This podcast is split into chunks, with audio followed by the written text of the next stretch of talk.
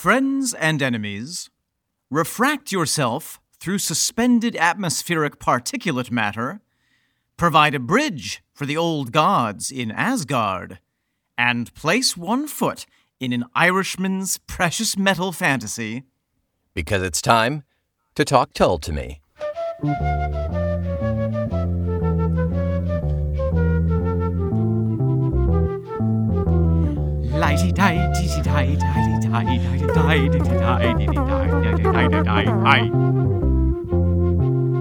Welcome back, everyone. I am Omin Saeed. And I am Nick McGill. Together we form Feckless Modes. And this is Talk Tall to Me. An atmospheric promenade through this most excellent canopy, the air, in which Nick and I, rendered lighter than breath by our love for prog rock, traverse the sky from the wispy, cirrus beginnings of This Was through to the cumulus head clouds of Heavy Horses, all the way to the dark nimbostratus of Steel Monkey. Ooh, Nick, look! That cloud looks like Martin Barre's left hand. Magical. Magical and lovely. So, welcome back. Hello. Hello, everyone. Hello. Hello. Nick, let me bring ourselves back down to earth for a second. All right, let's come on down. Let's rainbow sprinkle ourselves down back to earth. Indeed. Pass the cup of crimson wonder.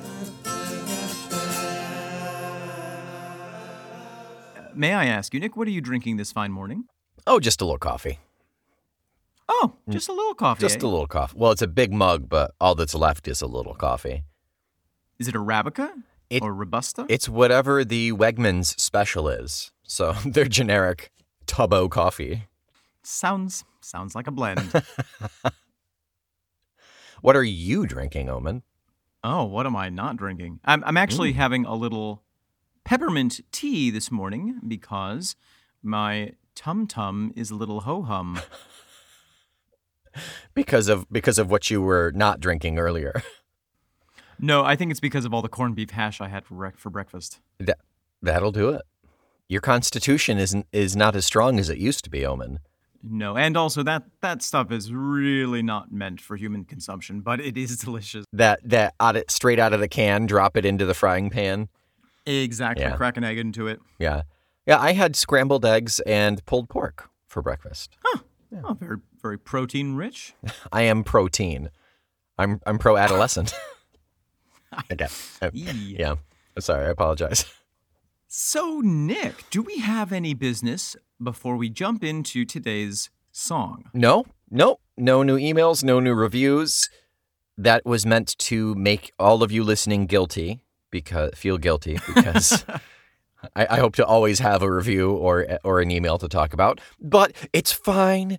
We talk to you regularly anyway. I miss you, and your brother talks to me more. Thank you, Mother. But nothing this week. So we can glide peacefully into this song. Well, let us step out into the candy-colored rain and have a listen to this week's song. And Nick, what is that song? That song is Rainbow Blues. Ooh, let us have a listen.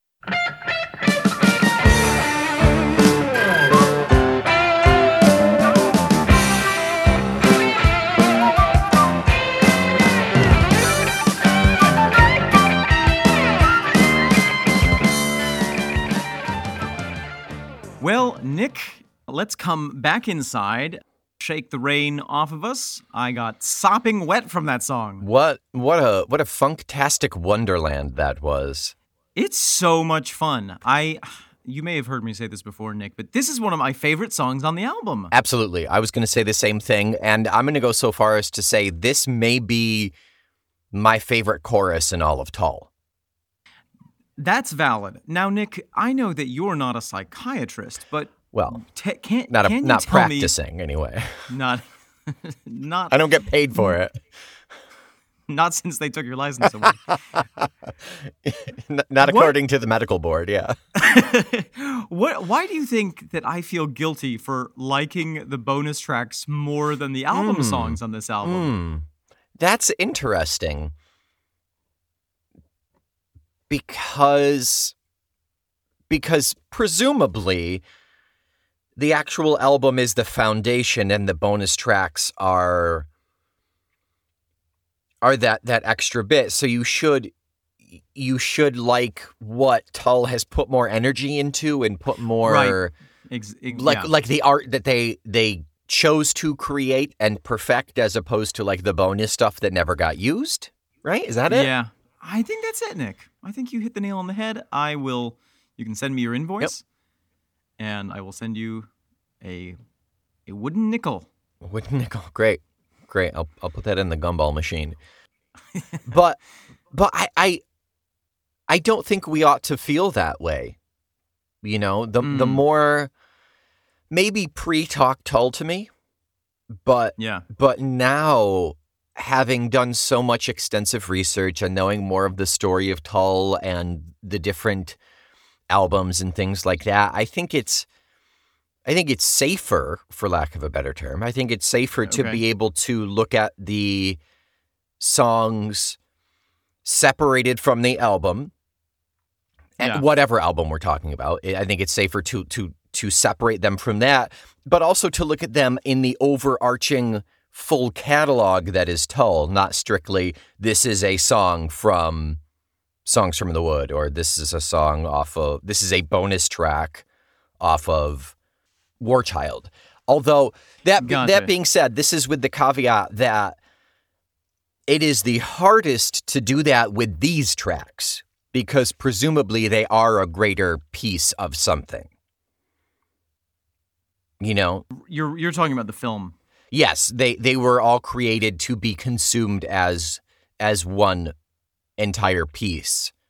Now, Nick, it's at least in theory possible that some of the songs that we've been listening to over the past weeks were not actually for the film, but were just other things that they were working on. True. Yeah, we don't know for sure. And to me, this one seems less geared toward a cinematic experience and more toward live performance. That's just my instinct, but who knows? I agree. The only thing that gives me cause to second guess that is sound-wise, even though it's not as like grungy funky as it feels like it could pair with Paradise Steakhouse a little bit. That's true. Yeah, it is in the same, I guess, the same world, or the same kind of. It's got some similarities as well as next week's as well. I think Glory Row sounds very similar to this. Yes, those three for me really do exist in they're holding hands as they skip down the road. They could exist independently from this greater piece without needing further context, I think. Oh, sure. They stand alone, much like the Tin Man or the Scarecrow or the Cowardly Lion does. Or the cheese. Together. Yes, which we all must remember definitely stands alone. Yep. So, Nick, let's talk. Should we go through musically? Sure. Yeah. Let's jump into some specifics. Right out the gate, we hear a sound which echoes in the deep caverns of my soul, and that is Martin Barre's guitar. Mm-hmm.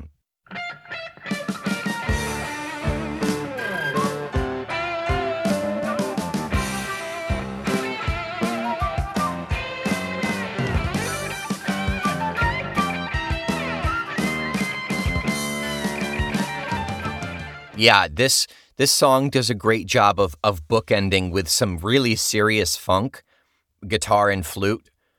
Yes. That is adjacent to the rest of the song musically, but it is distinct enough that you get a nice beginning and end.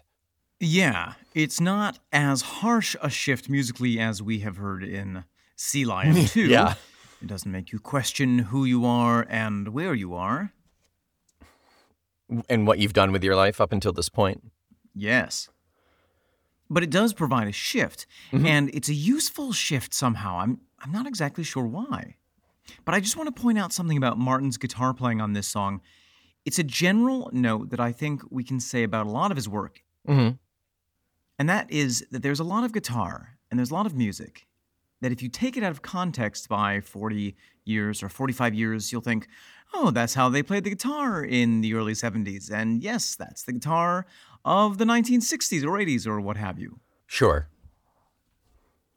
This guitar riff, I think that if you went on stage and were like, I've formed a new rock band, it's the modern stuff, and you went on and you played this guitar opening, people would be like, oh, that's so fresh and modern. Yeah.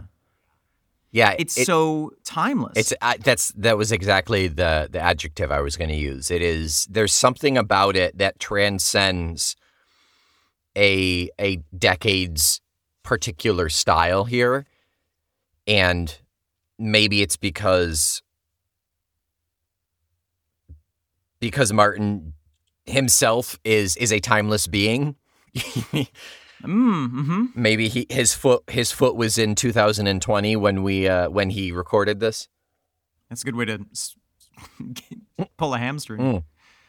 Yeah, he was much more limber back then. That's true. Yeah. Oh, I just had a great thought, Nick, and it's gone. Fleeting. Goodbye. At the end of our first chorus is the strings, of course. Wait till the show is done. Yes, I've had my ammunition. Generally, yes. if we plotted a diagram of when the strings came in, this is pretty common at this point.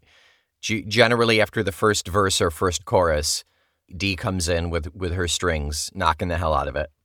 Yeah, she doesn't usually start with. No. The songs don't usually start with her strings. It's either, as you pointed out, either the first verse or, in some cases, the second or third verse. Yeah, sometimes it is a little bit later, but generally it's we get through that first simplified version of the verse and chorus, and then it evolves, it grows. Which makes sense. You don't want to start building your widow's walk until you have established your basement first and second floor. Until you are a widow. Until, yes. Do you know what a widow's walk is? I do, yeah. I do. Oh, okay. Never mind. You wanted to learn me something there. Oh, I always do, Nick, but you're just too learned this morning for me. Too learned, that's right. Now, when we have the... Now, in the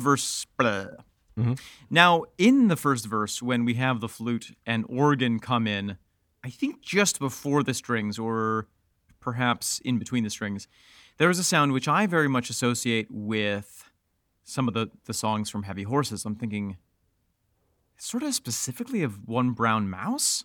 It's, do you know what I mean? It's a very hard to describe sound, but it's a quality of the organ that really kind of viscerally brings me into that couple of albums later. Interesting. Okay. I'll look for it. I'll try to find both to compare.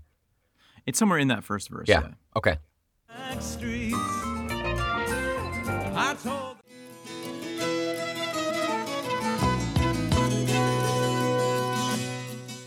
And then we have... The rest of the music is pretty straightforward. It is.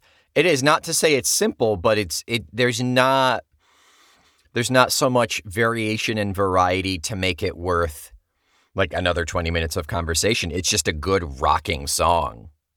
It rocks, it socks, it pops. It's in 4/4. Is the term blues here, Rainbow Blues, it is not a blues song, right?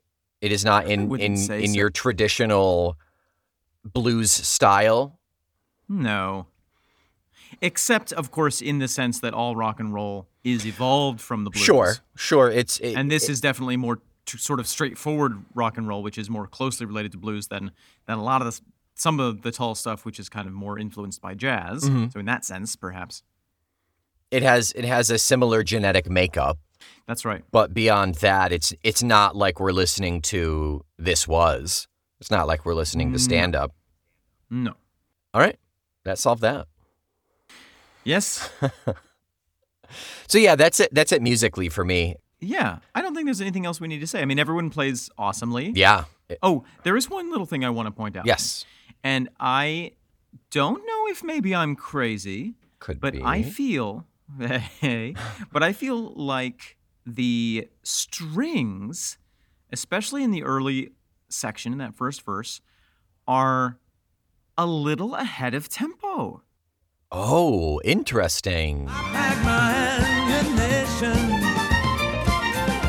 Inside the crowd was shouting on corn, but I had the most funny feeling.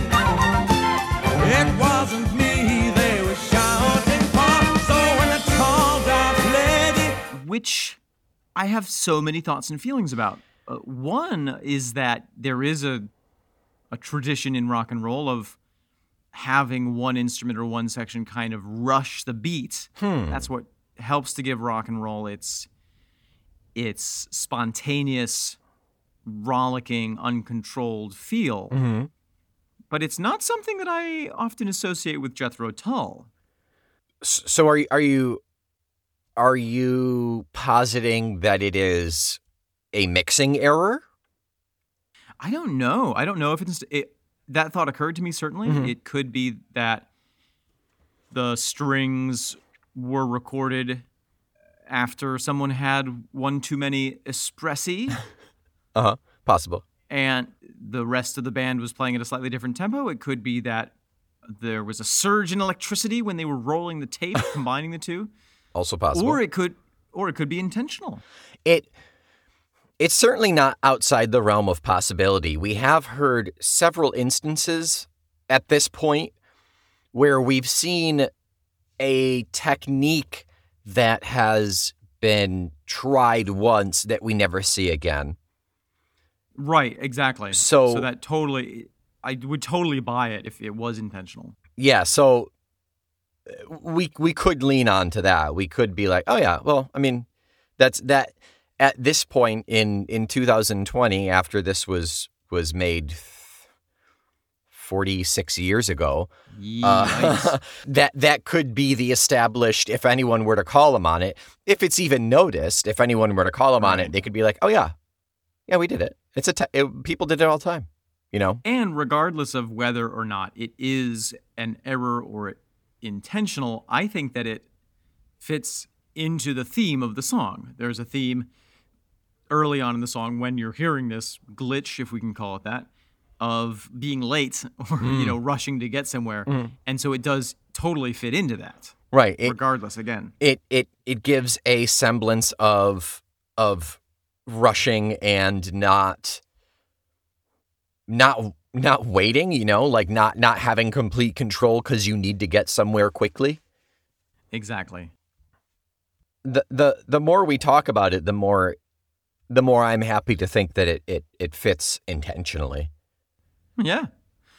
Well, with those strings being tied neatly into place, Nick, shall we dive into the lyrics of this song? Yeah, definitely, yes. Rainbow Blues. Now, Nick, what is a rainbow? Rainbow is, I just explained this to Rook the other day. A rainbow. Did you really? Yeah. How did that come about? Did you see one? Because we Did you see my Pride Insta post? Is that what it was? I saw your Pride all the way from New York City up here, actually. Because we were I was filling something up with the hose and sprayed and we saw the slight little rainbow. So a rainbow is when sunlight refracts through water droplets and basically splits the beam of light so that you can see each individual color. Exactly. It's the same thing a prism does. It's a light beam is made up of your standard 6 colors. It was only made 7 because Newton thought that 7 was one of those wacky magic scientifically significant numbers. Indigo is a lie, folks. You heard it here first. Red, orange, yellow, blue, green, violet. Yeah. Mm-hmm. Yeah. So breaking news, first of all. Second of all, yeah, it just it splits it up. It's the way that it reflects in the water. Amazing. And if it's the light which is being reflected first by the moon and then refracted, it's called a moonbow. Oh. Yeah. Have you ever seen one of them? Maybe. I don't know. It happens, must be at sunset or sunrise to be able to have degree of light? No, in the middle of the night, if the moon is full, you can, if it's a moist evening, you can sometimes see a corona around the moon. Sometimes if you're lucky, you get a little bit of color variation in there, and that's a moon bow. I've seen the ring around the moon. I've never seen it manifest as a moon bow. That's cool. It's because you don't go out on moist nights. And I don't believe in magic, so. So that's what a rainbow is. And we've established what the blues are. Yep. Or, we've done our best to... Go back a year and a half and listen to that first album. Exactly. Where we struggle mightily. So let's talk about this first verse. Okay. Through northern lights on back streets, I told the coachman, just drive me on. It's the same old destination, but a different world to sing upon. Through northern lights on back streets, I told the coachman, just drive me on. It's the same old destination, but a different world to sing upon. Setting the scene. This is such good storytelling. We have the place. We have the action. We have the characters. The subject and object. We have the subject and object, and we have perspective, all in those four short lines. Yep. Northern Lights, also another fun atmospheric phenomenon. That's true. And that one truly is caused by magic that we don't understand. No one has ever been able to explain the northern. Not a one. Nope. Nope. They're too afraid to. That's the thing, is people won't approach it. So Nick, already we have this sense of movement, mm-hmm. and place. Movement speeding toward one's destination, the same old destination, but a different world to sing upon. But a different one. This is a rock and roller's lifestyle song, basically. Yeah. So he threw back his head and he counted. I jumped out about 5 to 9. So he threw back his head and he counted. I jumped out about 5 to 9. Now there's a little fun mystery double entendre. There are two possible ways of reading that. The coachman started counting, as in we're going to be there in 9 seconds. 1, 2, 3. Oh, okay. And Ian throws himself out of the speeding car before they actually have fully stopped. Yep. Uh-huh. Or it's 5 to 9. It's 8:55 in the evening, and probably the show starts at 9. Yeah. And also, could that be a musical time signature kind of reference there? Only for Jethro Tull. Only 5:9. This is played in 5:9. I don't think that is a real time signature, but maybe in the 70s it was. How would you count 5:9? The difficulty is that there's no such thing as a ninth note. Oh, okay. The bottom has to be in even numbers. Oh, yeah. It has to be an even bottom. That's what we like. Mm-hmm. So I don't think that it's that, but. It certainly gives the sense of just barely making it. Mm, mm. And I waved at the stage door keeper, said, "Mister, get me to the stage on time." And I waved at the stage door keeper, said, "Mister, get me to the stage on time." So there we have the first verse before the chorus, and pretty clear, pretty transparent. Yeah, he's running late for a show. He jumps in a coach, which is just a taxi, I assume, right? A coach? Yeah, yep. Any kind of a cab. Right, a guy who will drive you. Sure. And gets to the stage door, and he's basically running on stage from there, it seems like. Yeah. Reminds me of that old Alec Guinness and... Oh, who was it? Was it Guinness and Olivier? Who were both performing in a Shakespeare show in London on the West End, but both of them had a big break before their first scene and Act Two when they came back on. So, of course, being English Shakespearean actors, they went across the street for a pub, to the pub, to have a few pints. And one day they got... like, absolutely amazing actors, by the way. Oh, the top. And they got a bit too carried away one night, and they were sitting there in their unknown, whichever pint it was, and the stage manager burst through the doors of the pub and said, "Gentlemen, you are on in 10 seconds. And they both flew, tossed money at the barman, ran out the door. Alec Guinness made it through they didn't have time to go through the stage, though. They burst through the main doors of the theater, ran down the aisle, in between all the audience. Alec Guinness, or McGuinness, threw himself at the stage, didn't quite make it all the way on, got his knees clipped out from underneath him, landed in front of the audience, and in the profound silence that followed, an old woman from the front of the audience said, "Mr. McGuinness, you are drunk." And without missing a beat, he lifted up his head and he said, "If you think I'm drunk, wait till you see Olivier." Beautiful and amazing. It's Alec. Drinky Shakespeare. It's Guinness. It's just Guinness. Alec Guinness. Just like my breakfast. The original Obi-Wan Kenobi, ladies and gentlemen. Indeed. That is how most of us know him. Yeah.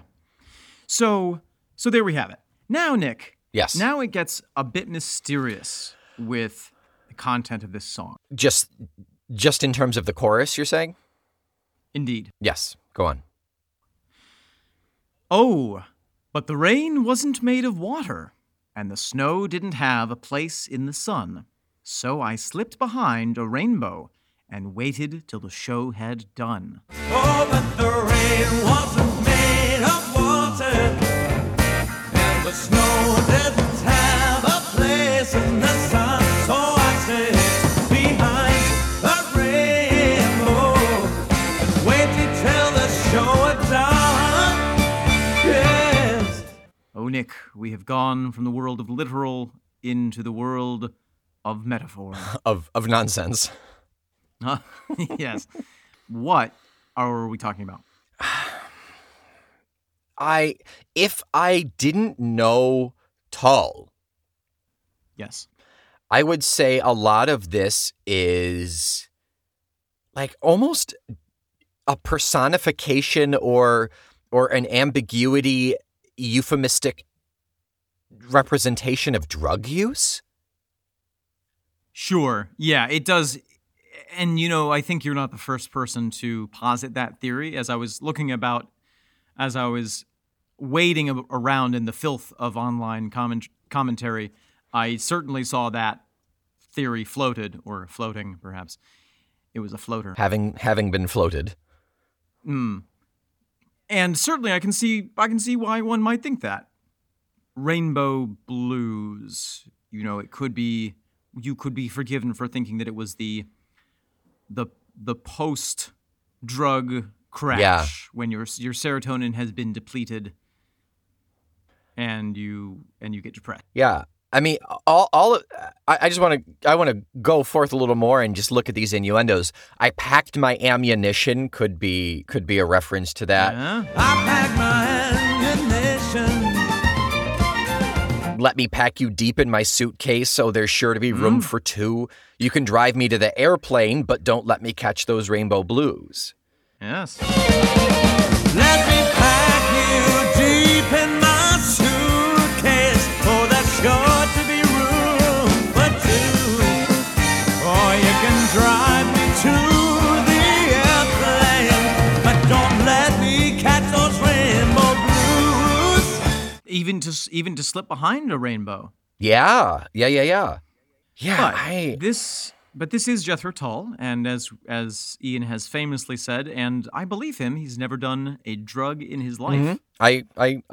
I do also believe him. Yeah. Oh, and the rain wasn't made of water, right? It was made of vodka. It was made of vodka or LSD or who knows. Right. But in this context, it sort of reminds us of Lucy in the Sky with Diamonds, or Yeah, that's a very good analogy. Is a lot of rock bands at this time kind of had their tongue-in-cheek songs of like, ooh, we're doing drugs, but oh, it's not because it's this. Yeah.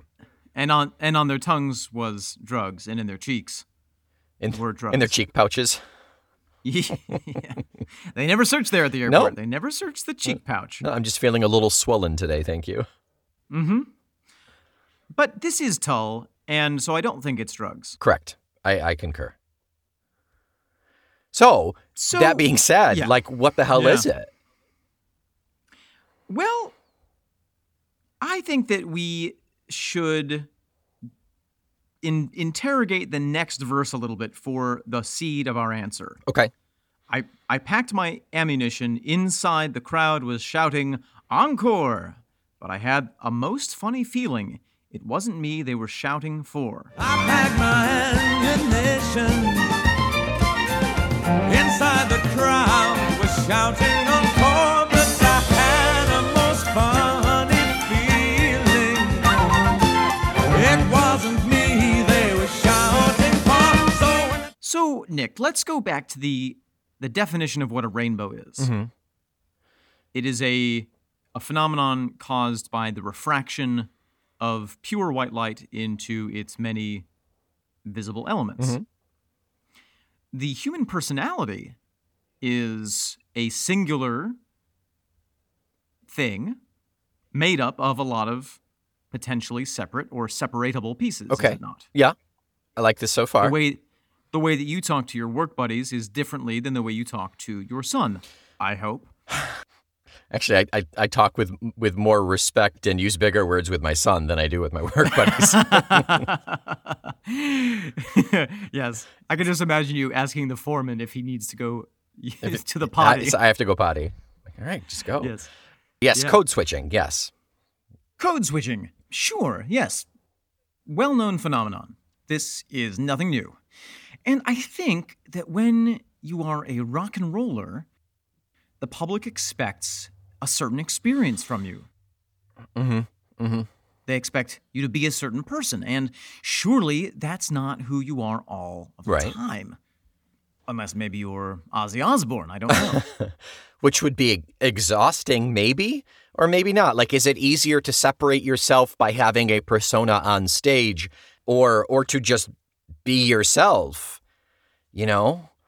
I think there's probably not any one solution to that question. And I think that we see throughout history lots of different examples of the way that that can go. I mean, we were talking about Nick Drake some weeks ago. Yep. And I think that's an example of someone who didn't have the ability to separate or...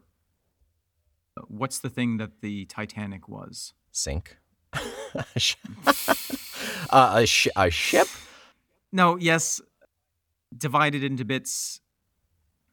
You know, when you divide something sectionated, you have different sections. Are you talking about like the class separation? Well, the idea is compartmentalized. There we go. You. Yeah. Oh, we got there. So Nick Drake was not someone who I think was very able to compartmentalize aspects of himself. And because of that, he suffered crippling performance anxiety and ultimately killed himself. Yeah.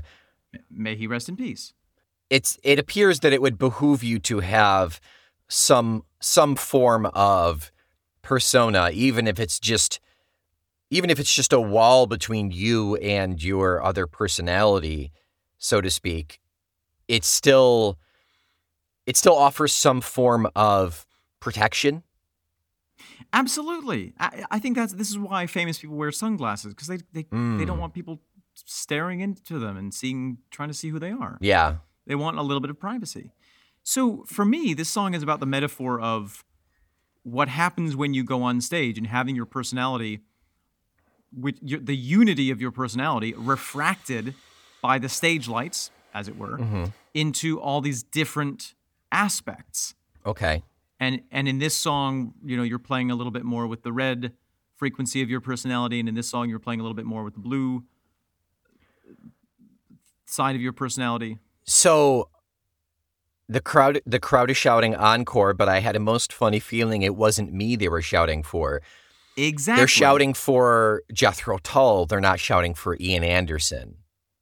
Exactly. They are shouting for violet and purple and green in a specific combination. They're not shouting for the true white light. For the pure, yeah.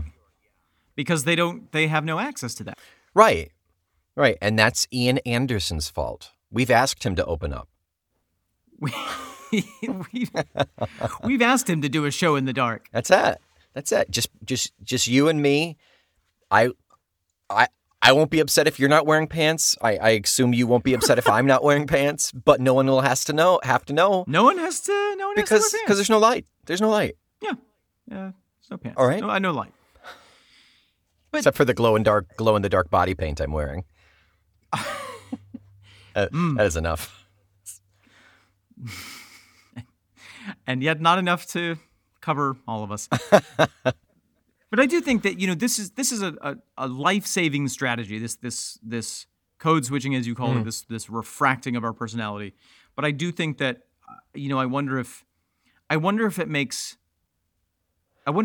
having a lot of these experiences, being on the road, touring all the time, kind of makes you crave an environment where you can just be yourself. Sure. Well, I think it can go either way. I mean, you're in the long run, presuming you last. I mean, the time frame that Tull has lasted. Oh my goodness. The character that is Ian Anderson, the flautist of Jethro Tull, the face, the figure, as we've seen in press releases, the only band member of import in Jethro Tull. He is Jethro Tull. Having lasted so substantially long, that is you to millions and millions of people, right? And if anyone sees any semblance of not that, it is cause for disappointment or upset or complaint. And I'm not saying whether that's right or wrong. It's just a shock. It's a shock to the system, Well, and, if you don't protect yourself against it, you can have happen to you what happened to your friend and mine, Britney Spears. Well, right. Exactly. There's no right answer here. It is the disease of the condition that is celebrity, unfortunately. Right. And, I think Ian was protected from some of the awful gender disparity that Britney Spears was exposed to. But I can remember when you and I were teenagers and she was, was early in her career, she was simultaneously the sex symbol and expected to be a virgin. Right. Yeah. And once there was any kind of hint or notion that maybe she had sex, it was like a scandal. Yeah. Yeah. I love Britney Spears. We know. Come back to our other podcast, Blather Britney to Me, where it's just me crying about my favorite song, Work Bitch. You better work, bitch. You better work, bitch. You better work, bitch. You better work, bitch. Now get to work, bitch. Now get to work, bitch.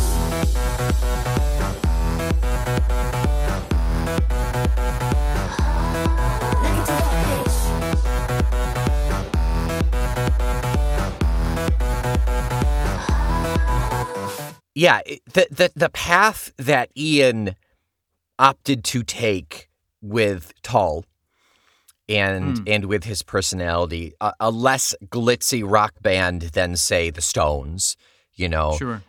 Certainly protected him from a lot. His being male protected him from a lot. Definitely. But there are still other aspects of it that he is... That have formed who the Rainbow Ian is. Yes, yes.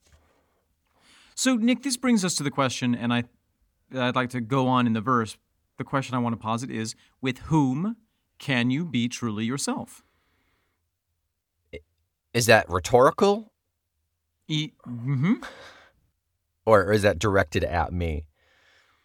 No, I think it's rhetorical. I mean, I think it's a question that we all have to ask ourselves. It's worthwhile noticing, with whom can you really be yourself? Yeah. Yeah, those closest to you. And also, complete strangers. Yeah, that's true.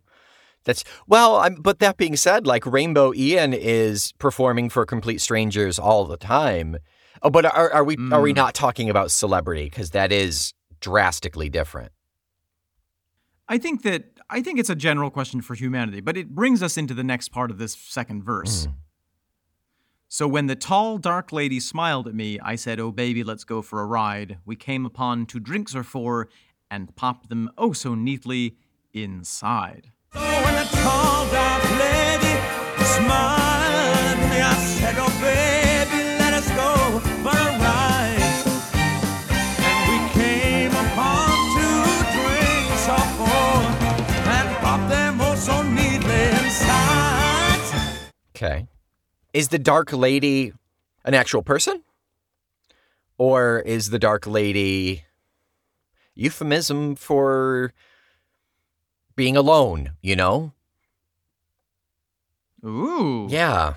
Or is it the dark lady of Shakespeare, whose eyes were nothing like the sun? Which is death? No, it's just some lady. Oh, okay. Yeah. You know, there's the dark lady and the golden boy. Anyway, I think it's quite literal. I think that after the show, there's a nice a TDL, a tall dark lady, and your standard TDL.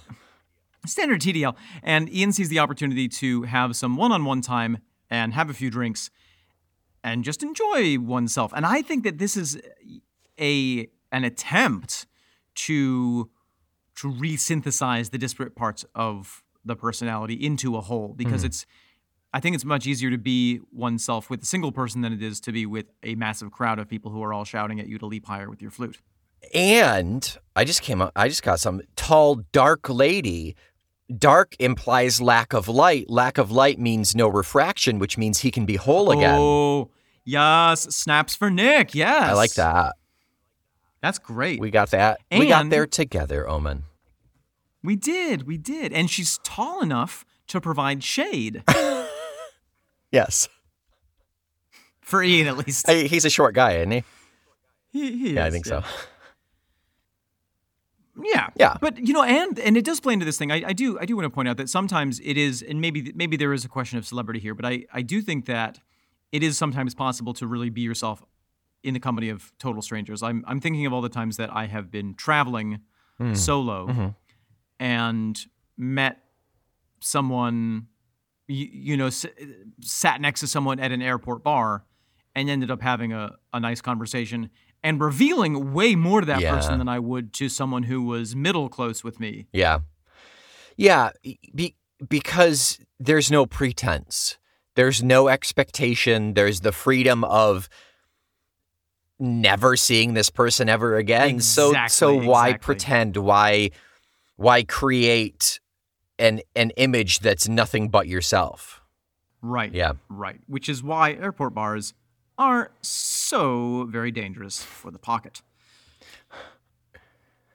But then we have... Because you'll keep buying beer? Exactly. And the beer is overpriced. Ah, yeah. And then we have the chorus again, and then we have a thing that I probably wouldn't have noticed without you pointing out the same thing a couple songs back, which is that the chorus shifts the grammar toward the end. Oh, but the rain wasn't made of water and the snow didn't have a place in the sun, so we slipped behind a rainbow and lay there until we had done. Oh, and the rain wasn't made of water and the snow didn't have a place in the sun, so it's left behind.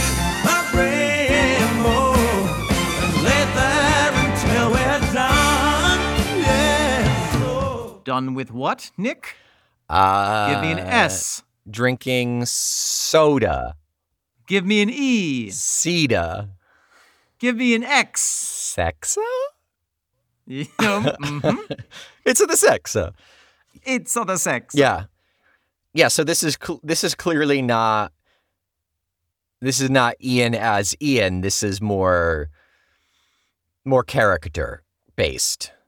Let's say so. Although I don't recall if at this point he was married. Was there a point of time when he was on the road and single? I mean, I'm sure there must have been. And I don't think his marriage to Jenny lasted terribly long. Oh, J. Franks? Yeah, J. Franks. I think jfranks.com. I think it's done. It's done by this point. And I don't think he's married to Shona at this point either. So, hey. Yeah, let me check the old wiki here. He's solo and ready for YOLO. That works regrettably well. I know. I'm so sorry about that. He gets married to Shona in 76. Hey. Yeah. So. Oh, he's married to Jenny until 74. This is 75. No, this is 74. 75. This is 74. This album came out in March of 74. Time on the road is very sort of it's fluid. It's yeah. Well, and who knows what the end of the relationship was like. I've just because I'm looking at the Ian Anderson Wikipedia. Here's a bizarre thing. Okay, give me it. Ian Anderson has two kids, James Duncan Anderson and Gail, Gael. She works in the film industry, and she's married to Andrew Lincoln, who was the star of The Walking Dead. Right. Yep. Rick. Yep. Yeah. That's kind of cool. That's why he beheads all the zombies with a flute. That's right. Did you not notice that? You know what? I didn't. I must. Yeah, little fun, little Easter egg for the Tull fans. Yeah. So, Nick, this song, let's finish up with the lyrics, because there is something else that I want to jump into with this song, or adjacent to this song. So then we have, let me pack you deep in my suitcase. Oh, there's sure to be room for two, or you can drive me to the airplane, but don't let me catch those rainbow blues. Let me pack you deep in my suitcase. Got to be room for two, or you can drive me to the airplane, but don't let me catch those rainbow blues. Now, this in my head could represent two things, or possibly two things at the same time. One is that it could be speaking to the TDL, the tall dark lady, mm-hmm. Right? Which we have no reason not to think that. Yeah, I mean, how many times have you had a special friend that you've had to leave and thought, oh, let me just pack you deep in my suitcase? Yeah, like maybe this isn't just a fling because the hormones are still ripping, and you're like, oh wait, this could be something. Come right, on, get it. Come on tour with me. Get in my pocket. Yes, or it could be referring to packing away his personality. Mm. Packing away Rainbow Ian next to White Light Ian. Right. That you is the White Light Ian, because he's got to go out into public again, and even though it's not on stage, he's going to go out into an airport and maybe be recognized or something along those lines. He's got to leave the Holiday Inn in Sheboygan. Yeah. Nobody wants to leave the Holiday Inn in Sheboygan, believe it or not. But no one wants to leave Sheboygan. He's got it. He's got another. Where the hell is Sheboygan? Sheboygan is north of Milwaukee on Wisconsin. On Lake Michigan. And where were they touring at this point, Nick? Do you know? Oh, in 74. Yeah. Let's see. They did mostly in the UK, actually. Oh, really? Yep. In 74, they had no dates in the States. No dates in the States. My second favorite Tull song. So is the UK, Australia, Japan, France, New Zealand, Spain, Belgium, Denmark, Sweden, and the Netherlands. Wow. Yeah. I'm guessing this was inspired by Sweden. You think so? Northern Lights? Well, oh, yeah, probably. But there's a chance. It was most likely written in 73, or there's a chance that it was written in 73. Sure, right? We don't know the date of conception of this song. Yes, and we don't know the lineage. But in 73, they were in the States for 72 gigs. So, wow. Yep, the States, then Germany, Canada, Italy, only twice in the UK. Yeah. So. Nick, any final thoughts regarding the song itself? No, despite it being slightly confusing, which it's kind of nice to go back to a like, I don't really know what this song is about. It's kind of fun to revisit that kind of song. I think we've pretty much nailed it though. As an overarching theme, yes, I think we did, but there are bits and pieces in here that are like, what could this be? Shoo, yeah, there are multiple ways of reading it. But that aside, like musically, this is just such a good song. There's so much, particularly in that chorus that I like so much. There's so much passion in that chorus that I really, really like. Yes.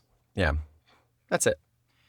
This notion of the different selves and the difficulty caused by how to negotiate them makes me think of the Buddhist concept of no self. So no light? So you're the tall, dark lady? I am the darkness, yes. You can't refract what's not there. That's true. Now, Nick, speaking of personalities, mm-hmm. I read online a theory, which I think is false, mm-hmm. but it's fun. Great talking point. and it's a good segue into a fun little thing. Okay. And the theory was that this was a song about being upstaged by the band Rainbow. Huh. Which was a prog rock, heavy rock, kind of neo-classic rock band, which was a contemporary of Tull. Now, the difficulty with this theory, of course, is that Rainbow wasn't founded until 1975. So...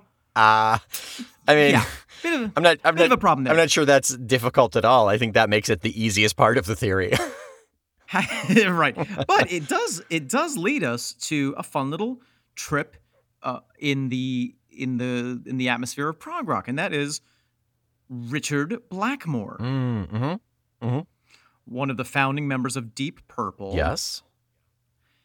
A guitarist creating famous guitar riffs. Dum, dum, dum, dum, dum, dum, dum.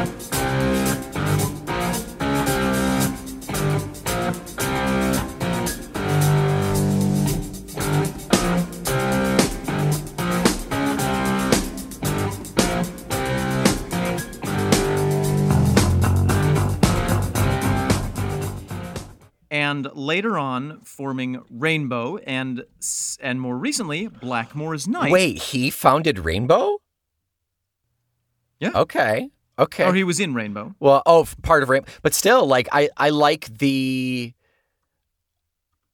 crazy conspiracy theory links now by the fact that he was a part of Rainbow. And the theory, although obviously wrong, is further deepened by the thing that I read online, and so it's probably true, which is that Richard Blackmore really wanted to be in Jethro Tull. Oh, did he? Was he one of the ones who auditioned for mix part that Martin got? I don't think so. I think we'd remember that. I think we would have remembered that, but I think that they were clearly, they must have been running in the same circles for a long time. Oh, I'm sure. Yeah. He was British, too. He was British. I mean, and as we know, all Brits know each other. He is still British. I mean, they're more likely to cross paths, I would imagine, than right. Steppenwolf or Lynyrd Skynyrd, Oh, sure. And it's interesting. If you listen to the 90s cover, in which Blackmore's Night covers this song, you can hear a little echo of the alternate world, the alternate Tulliverse, where Richie Blackmore was the guitarist for Jethro Tull. Mm, and mm-hmm. It's not a bad sound. I'm not saying that he's better than Martin Barre. But it's passable. You could imagine it. Yeah. Yeah, if you can get past the silly Ren fairness that is Blackmore's Night, the guitar is actually pretty good. Let's have a listen to that right now. And then the rain wasn't made of water, and the snow didn't have a place in the sun, so we swam behind the rainbow and lay back till we had done. Ooh, that was very nice. And now let's hear the same bit played by Martin Barre. Oh, but the rain wasn't made of water.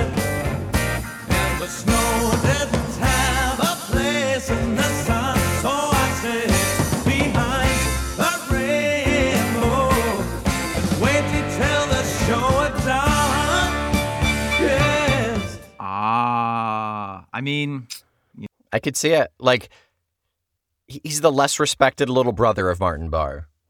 Exactly, exactly. As Shakespeare said, who would not choose... No. Who would not trade a raven for a dove? That. The dove is Martin Barre. I would not. Because my wife's name is Raven. Wow. You're welcome. Thanks, Shakespeare. You're welcome. Nick, anything else that we want to talk about this song or about anything at all? I think we covered a lot of it. I think that was pretty sufficient. I think as usual, I bow to you and praise to you for doing far more research than I do and finding those really juicy tidbits. I really did look at my phone for a few minutes while drinking my coffee. So. Yeah, that's more than I did. I played Pokemon, so.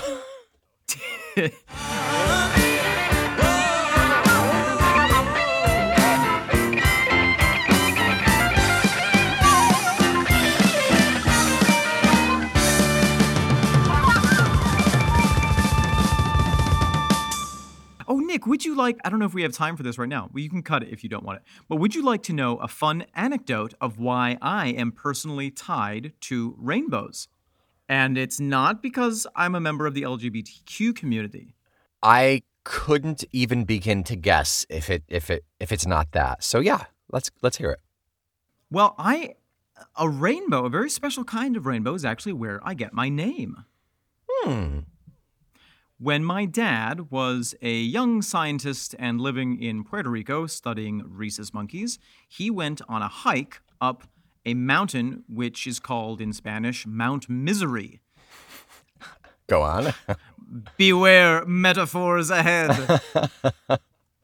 And he climbed up this big mountain, and it was raining, and he was miserable, appropriately, and it seemed like the mountain would never end, and then just at the moment when he was beginning to despair, he reached the summit, which was flat.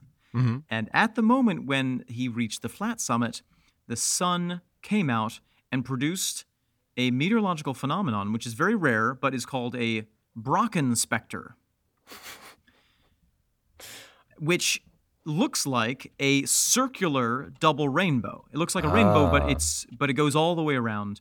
And there are two of them, one outside the other. Yes. Furthermore, in this phenomenon, the sun is behind the viewer, and so it projects a shadow of the viewer into the middle of the rainbow.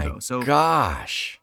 So he came up the summit and saw the figure of a man standing inside this circle of colored light. And he thought, well, that is an omen. Huh. I'll put a link to the Google image search in the show notes. Like, it's slightly terrifying, but also amazing and just wow. Right. So then years later, when I was born, he remembered that incident and named me after it. Because of the it's a good thing he didn't name you Brocken Spectre. I'll give you that. That's my middle name. I mean, your middle name is just as goofy as Brocken Spectre. Spectre would be a pretty cool name. I mean, you'd be dooming your child to a life as a Bond villain. Brock Spectre is definitely a Bond villain name. Before I kill you, Mr. Bond, I'm going to... Look at my shadow. Look at this rainbow. Ooh. Jimmy, get the hose. Well, Nick, what are we listening to next week? Oh, gosh. Next week is the song that it's funny. Next week is the song whenever I see the song Rainbow Blues, this song pops into my head. And then I get to the chorus and I'm like, oh, wait, it's not Rainbow Blues. It's Glory Row. Yeah. Love Glory Row. Also a really good song. Love it. Yeah. How many songs do we have left on this bonus track? Oh, my goodness. Album. We have... Including Glory Row, we have 5. Wow. Yeah, we've still got another month's worth of War Child bonus track content. Amazing. Yeah, pretty great. Until next week, you don't have to divide your personality. You can shine on us with the pure white light of your 5-star rating and positive review on iTunes. If you have to break up the Starlight, break it up into 5. And stars. Nah. If you are a tall, dark lady, stoop down and give us a lovely pat on the head in the form of a nice review or a recommendation to a friend. As recompense, we will put you in our suitcase. You can always travel along in our suitcase because we are going nowhere. The rain was not made of water. It was made of 5-star reviews. This is a fertile field. I think I'm pretty done. Until next time, I am the light known as Omin Saeed. I am the Brocken Spectre known as Nick McGill. Together, we are the darkness called Feckless Modes. And this is the refracted glory that is Talk Tall to Me.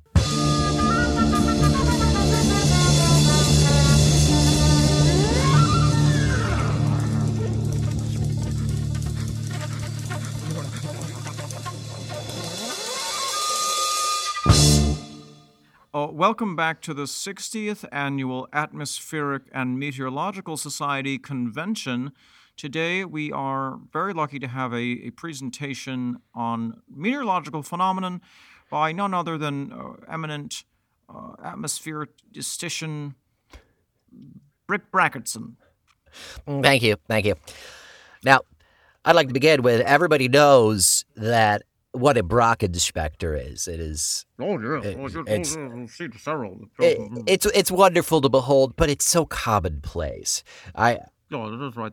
If you'll take a look at my slide number 1 here, we have an example of a much more rare phenomenon. It is called the Spreukendusen. It is where a Brocken Spectre is actually flipped opposite, so you don't see a rainbow or your shadow. Can you translate what the Spreukendusen means?